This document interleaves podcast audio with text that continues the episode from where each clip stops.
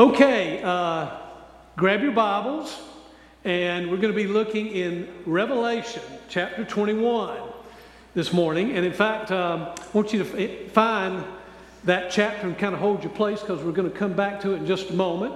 If you're not real good with Bible books, uh, I guarantee you, you can find the last book of the Bible, Revelation. Just go to the end and go to the end of that book, chapter 21 and you will be exactly where we need to be. We're, talking over these last few weeks about some of the uh, Easter promises that come out of the book of Revelation.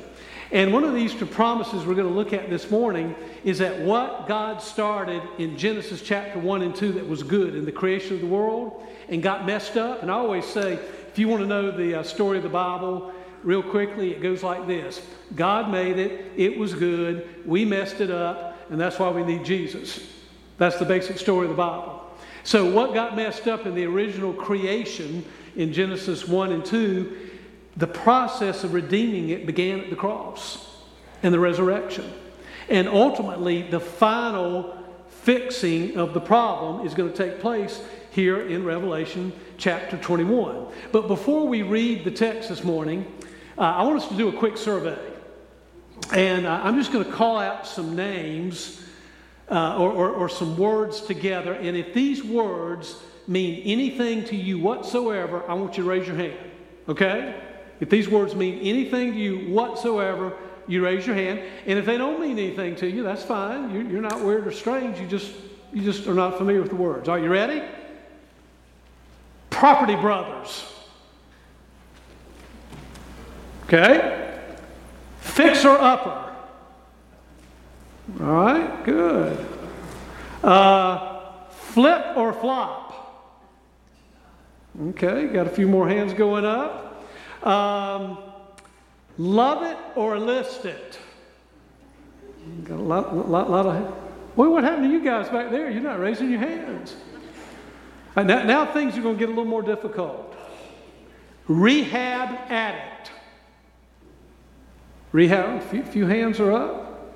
Uh, good bones. Good bones. Okay, a few hands going up. Uh, hidden potential. Hidden potential. Got, got, got, got a few hands up. Okay, see a hand over here. And the last one, restored by the Fords. Okay, got a few hands going. Okay, what do all these uh, words have in common? Well, they're TV shows that are about taking a new or existing home and fixing it up, renovating it, rehabbing it, repairing it, making it into brand new. Now, last survey question How many of you have ever been a part personally of a home renovation project in your house at any point in your life? Raise your hand and live to tell about it. Okay, good. You live to tell about it. Great. We, have done some of this in the Rogers household. Uh, we put in new vinyl windows. We've redone our hardwood floors. We added a room of hardwood floors. Uh, you know, we've done new light fixtures and plumbing stuff and new ceiling fans and painting and and you know it went on for only three weeks, the longest one for us. But some people go three months. I've even known people that have gone. Anybody gone years in a renovation project that's willing to admit it. Uh, okay, so what do we do in renovation projects? We're taking something that's old and diseased or messed up or it needs repairing or fixing, and we're making it new.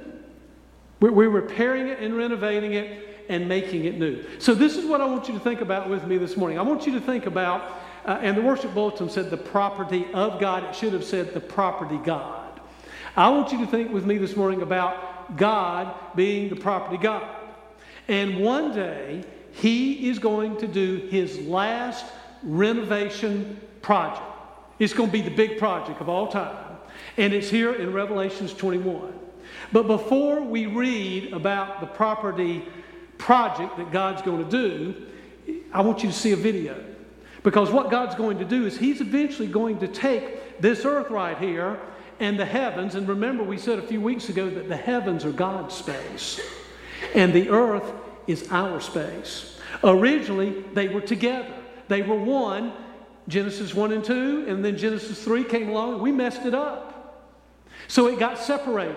But eventually, heaven is going to come down and heaven and earth are going to be rejoined on this earth. You're not going to heaven one day, heaven's coming to you. So I want you to see a video. On Wednesday nights back in the winter and the spring, we did a Bible study on the life of Jesus using the Bible Project videos. They've done videos on every book of the Bible and different themes. So we're going to see one now on heaven and earth. Pay close attention because it'll help you understand Revelation 21 a little bit better. Let's see the video. So, in the Bible, the ideas of heaven and earth are ways of talking about God's space and our space. So, I understand our space really well. We live here, there's trees, rivers, mountains. But my understanding of God's space gets a little fuzzy. And what we do get in the Bible are images trying to help us grasp God's space, which is basically inconceivable to us. So these are two very different types of spaces. Yes, they're, they're different in their nature, but here's what's really interesting is that in the Bible, these are not always separate spaces. So think of heaven and earth as like different dimensions that can overlap in the same exact space. So we talk a lot about going to heaven after we die. But this idea of heaven and earth overlapping, we don't talk a lot about that. Which is kind of crazy because the union of heaven and earth is what the story of the Bible is all about. How they were once fully united and then driven apart, and about how God is bringing them back together once again. So let's go back to the beginning where heaven and earth they're completely overlapping yeah this is what uh, the bible's description of the garden of eden is all about it's a place where god and humanity dwelt together perfectly, no separation, and, and humans then partner with God in building a flourishing, beautiful world and so on. But as humans, we wanted to do things a different way. We wanted God out and we wanted to create a world apart from Him. Yeah, so we have these two spaces now. And the Bible actually uses lots of different kinds of words and phrases to refer to these two spaces to make a clear distinction. So you've said that these spaces can overlap, though. So Explain how that works. Yeah, this is where we have to start talking about temples. Because in the biblical world, you experience God's presence by going to a temple. That's where heaven and earth uh, overlap. Now, there are two types of temples described in the Bible. One is a tabernacle, basically a tent that was built by Moses, and the other was this massive building made by Solomon. And these temples were decorated with fruit trees and flowers and images of angels and all kinds of gold and jewels and so on. And these are designed to make you feel like you're going back to the garden. And at the center of the temple was a place called the Holy of Holies, which was like the hot spot of God's presence. Now we can go and be with God again. But not so fast, because the temple also creates a problem. So God's space is full of his presence and goodness and justice and beauty, but human space is full of sin and injustice and the ugliness that results. So, how do these spaces overlap if they're so different and they're in conflict with each other? This was resolved through animal sacrifice. Yeah, that's kind of weird. What do animal sacrifices have to do with this? Yeah, the, the idea is this animal sacrifices somehow they absorb the sin when the animal dies in your place. And it creates a clean space, so to speak, where you are now free to enter into the temple and be in God's presence. Okay, so if I'm an Israelite and I live in Jerusalem, I might be able to be in God's presence. But you said the story of the Bible is all of heaven and earth reuniting. Right. So we have to keep going in the story where we come to Jesus in the New Testament. And in the Gospel of John, we hear this claim that God became human in Jesus and made his dwelling among us. Now, this word dwelling is really curious. It, literally, it means he set up a tabernacle among us. And so, what John is claiming right here is that Jesus is a temple. He is now the place where heaven and earth overlap. What's interesting about Jesus is that he isn't staying in this safe, clean space. He's running around hanging out with sinners. He's healing people of their sicknesses and forgiving people of their sins. He's basically creating little pockets of heaven where people can be in God's presence, but he's doing it out there in the middle of the world of sin and death. And he keeps telling everyone that the kingdom of heaven is at hand. And he even told his followers to pray regularly that God's kingdom come and that his will be done here on earth just as it is in heaven. But a lot of people are threatened by Jesus and they kill him, which seems to spoil this whole plan to reunite heaven and earth. But we, we have to go back to a scene earlier on in Jesus' story where John the Baptist saw Jesus and said, Behold, this is the Lamb of God who takes away the sin of the world. So Jesus isn't just talked about as being a temple, he's also talked about as being the temple sacrifice. Yeah, so, so the cross is now the place where Jesus absorbs sin to create a clean space that is not limited like animal sacrifices.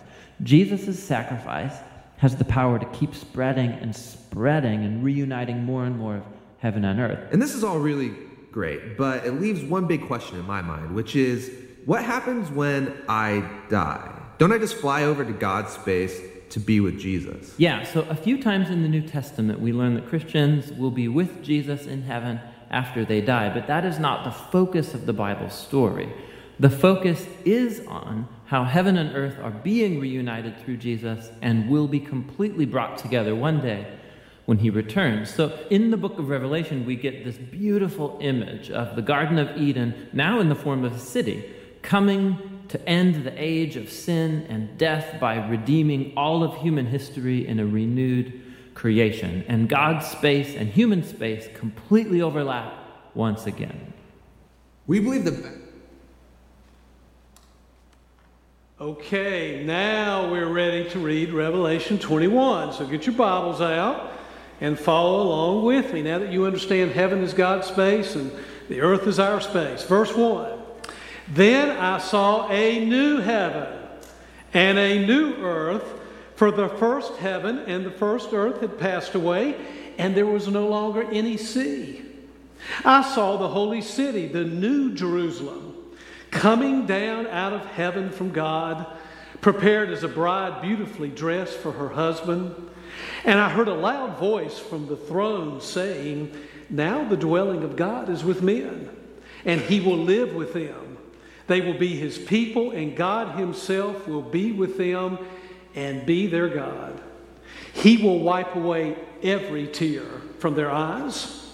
There will be no more death or mourning or crying or pain, for the old order of things has passed away. He who was seated on the throne said, I am making everything new. Then he said, Write this down, for these words are trustworthy and true. He said to me, It is done. I am the Alpha and the Omega. Now, those are the first and last letters of the Greek alphabet the beginning and the end. To him who is thirsty, I will give to drink without cost from the spring of the water of life. And he who overcomes will inherit all of this, and I will be his God, and he will be my son. Then, over in verse 22, we've got this long description in the intervening verses about what this new Jerusalem looks like that's coming down in this recreated heaven and earth. Verse 22. I did not see a temple in the city because the Lord God Almighty and the Lamb are its temple. The city does not need the sun or the moon to shine on it, for the glory of God gives it light, and the Lamb is its lamp. The nations will walk by its light, and the kings of the earth will bring their splendor into it. On no day will the gate will its gates ever be shut, for there will be no night there. The glory and the honor of the nations will be brought into it. Nothing impure will ever enter it, nor will anyone who does what is shameful or deceitful, but only those whose names are written in the Lamb's book of life. Sisters and brothers in Christ, this is the word of the Lord, and together let us say, Thanks be to God. Okay, now understand something. The property God starts the renovation project at the cross and the resurrection. Jesus died. God brought him back to life. He had a body his disciples recognized. It was a new spiritual body. When you die one day, there is going to be a resurrection of your body. And you are going to be brought back to life in the same way that Jesus was at his second coming. And that's when heaven, God's space, and the earth we live on now, our space, is going to be reunited, and we will worship and serve and rule and reign with him forever in this recreated world. You see, the property God has to redeem and reclaim and renovate all the mess that we've created here in the good creation that God originally made in Genesis chapter 1 and 2. Our sin and our disobedience messed it up. Now, lest you think that only the book of Revelation uh, points towards this new heaven and this new earth, I want to put on the screen some words from the prophet Isaiah in Isaiah 65. Look what the prophet writes Behold, I will create what? A new heavens and a new earth. The former things will not be remembered, nor will they come to mind. Be glad and rejoice forever in what I will create. For I will create Jerusalem to be a delight and its people a joy. I will rejoice over Jerusalem and take delight in my people. The sound of weeping and of crying will be heard in it no more. We've got this vision, even in the Hebrew scriptures, of what God is intending to do. Now, what are going to be some of the elements? I want to put this on the screen. What are some of the elements uh, that the property God will bring to this newly uh, renovated heaven and earth? Well, first of all, the text says that there will be no more sea. I'm not even going to ask how many of you have places at the beach because I hate to disappoint you. No more sea. Yeah, how many of you like to go to the beach? No more sea. Is that what John really meant? Well, let me tell you what, what he might have meant by this. First of all, John was exiled on the island of Patmos. So he was separated from his fellow Christians. The sea is what separated him from them. And maybe part of this is saying those things that tend to divide us and separate us in this world are not going to be the case any longer. That could be one thing. Or it could be that, you know, in the ancient world, the sea was this dark, mysterious place. It represented sin and evil and wickedness. So it could be that what John is saying is that all those things are going to be banished when the new heaven and the new earth is recreated. Because verse 8 that we didn't read tells us that, you know, it gives us a list of certain sinful acts that are not going to be seen again. And verse 27 tells us that no impure, shameful, or deceitful acts are going to be a part of this renovated heaven and earth. Next, there's going to be a celebration. As the new Jerusalem comes down, heaven and earth are, are reunited. It's going to be a celebration like a beautiful bride coming before her husband to be.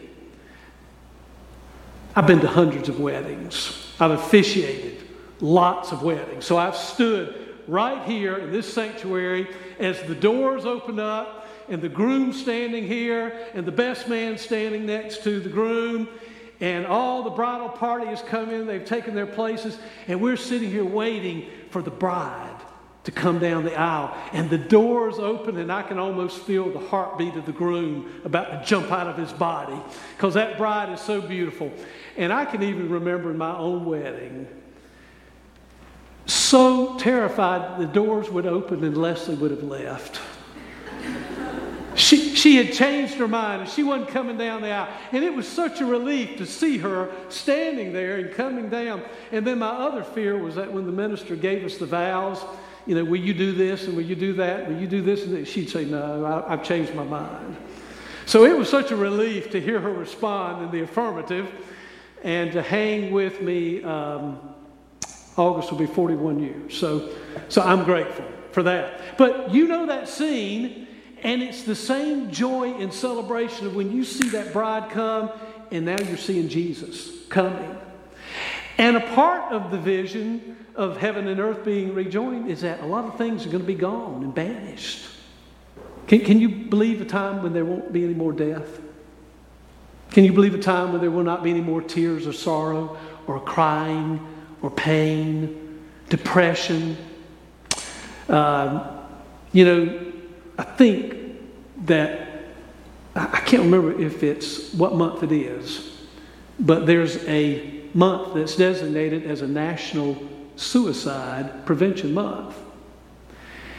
And we've had some suicides in our community in the last week, and, and people get to the point where they are down and depressed. And, and I just want to say to you if, if you feel that way, I hope you'll cry out for help and call out for help to a pastor or a friend or a neighbor or a work colleague or a therapist, somebody. But you know, there's going to be a, coming a time when those things that depress us and create grief and sorrow and sadness and pain are going to be gone. That's the promise of Revelations 21. And then we're told the Jerusalem temple will not be present. Why? Because the temple represents the presence of God, and God is fully going to tabernacle and live and dwell with us for eternity here on this recreated earth. Then, next, think about this. The Revelation 21 vision says there's no sun. Can you imagine no sun? No moon. There'll be no night.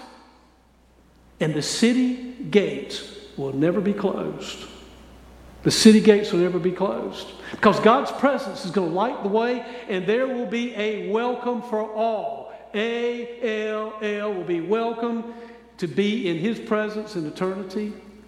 Then the curse that's pronounced on the earth. You know, if you read Genesis 3:17, there's a curse that's pronounced on the earth. The curse is you got to work the ground. If you want food, you got to get your hands in the soil. There's going to be briars, there's going to be weeds you got to deal with. You got to grow the crops, the food you eat, and we're going to return to the earth.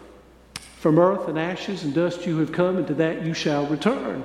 The earth is going to be restored. All that's going to be removed, and the earth is going to be restored to its former glory and its former fullness. And you know, you, you probably don't realize this, but at Advent and Christmas, we've all sung Joy to the World, right? You know what the third stanza says? Listen, this is Joy to the World. No more let sin and sorrow grow, nor thorns infest the ground. Genesis 3:17.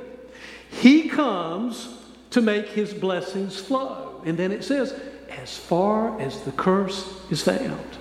Far as the curse is found. See, see you're, you're singing this stuff in Advent and Christmas, and you don't even realize it comes from Revelations chapter 21. Then the next one, please. Unlike Moses, who only saw God's back, when heaven and earth are reunited, we're going to see God and Jesus, the Lamb, face to face in all of his glory. And at the 940 service this morning, we sang that great old hymn, Face to Face with Christ my Savior, face to face. What will it be? One day we will see him as he really is. And then finally, all of our efforts that we're doing right now, all of our efforts that are directed toward justice for all people, and the safekeeping of the earth will be incorporated into this newly renovated heaven and earth. If we're doing good stuff that's working for justice, for people, and we're trying to care for the earth, that's going to be brought into this newly created heavens by God. It says the glory and the honor of the nations will be brought into it. Now, you need to understand this is a vision in which God is inviting us to work with Him to bring peace and justice and understanding and healing to the nations. These efforts are going to be part of God's renovation project because the text says the glory and the honor of the nations will be brought into it. And we're also stewards of this world. Uh, let me put up here Psalm 24, uh, verse 1.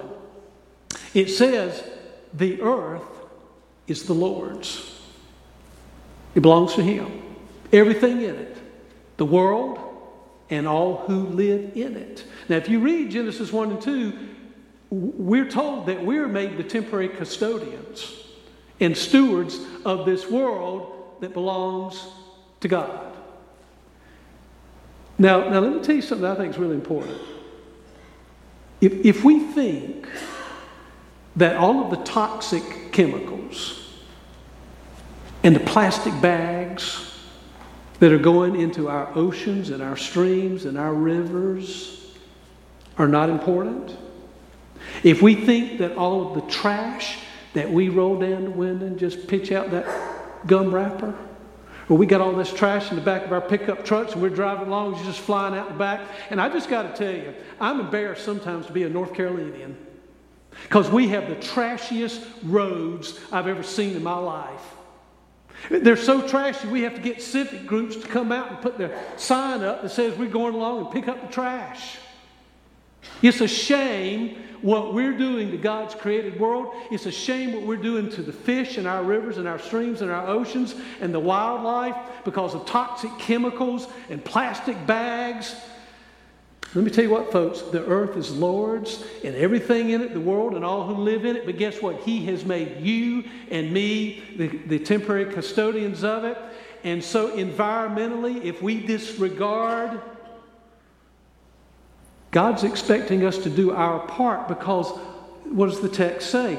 The glory and the honor of the nations of the world will be brought into it. The good stuff that we're doing, working for justice and peace and harmony and understanding and taking care of God's world, we're going to be part of that renovation effort that God's trying to do. Thank you for putting that on the screen. Well, you know, sadly, this time hasn't come yet, has it? Revelations 21 has not arrived, so we still got death. We still have pain and sorrow and grief and sadness. We still have war. We still have major injustice in our world. We still have environmental disregard. Stephen Covey tells the story of being on a subway one day it's later in the morning. Subway doors open up, a man and three children get on. Man sits down in his seat. He just kind of stares at the floor, and the children run wild. They are loud, they are boisterous, they are out of control, and the man's just sitting there staring down. I mean, the, the, kids are just disturbing the whole subway car. And finally, Stephen Covey takes it on himself and he just kind of leans over and says to the man, can, can you get your children under control just a little bit? And the man apologizes. And then he tells Stephen Covey, he says, We've just left the hospital where their mother died. They don't know what to do, and I suppose I don't either. You know, there are just some days where we're like those children of that father. We look around our world as it currently exists with the war and the discord and the arguments and the environmental disregard and the injustice and the pain and the suffering and the death. And I guess we're a little bit like the father and those kids. We don't know what to do. And that's why we have to hold on to Revelations chapter 21. Because we know how the story ends, and we know that we've been given the charge to be a part of God's renovation project. We got to hope that one day He is going to reunite the heavens and the earth. So let me tell you something I think you can take to the bank. The property God will complete His fixer upper project. It will not be a flop. And trust me, you are going to want to love it and not list it. Let's pray together. God, we are well aware that you've got a lot of work left to do on us individually. And Lord, you've got a lot of work to do in this world until Revelations 21 happens. But Lord, we're also aware that we've got a lot of work to do too. That you've called us to be agents of reconciliation. You've called us to be agents of justice. You've called us to care for the world over which you've made us stewards, even though you still own it. And it's your world, you've made us the temporary custodians. God, there's a lot of illness and sickness to heal. There's a lot of families and people to comfort because of death or some other form of loss. Lord, there's a lot of work that we have yet to do. And so, until that day arrives and heaven and earth is reunited and Revelation 21 comes to fruition, God, help us to be faithful, we pray, even as you are faithful to us. For it's in Jesus' name we pray. Amen.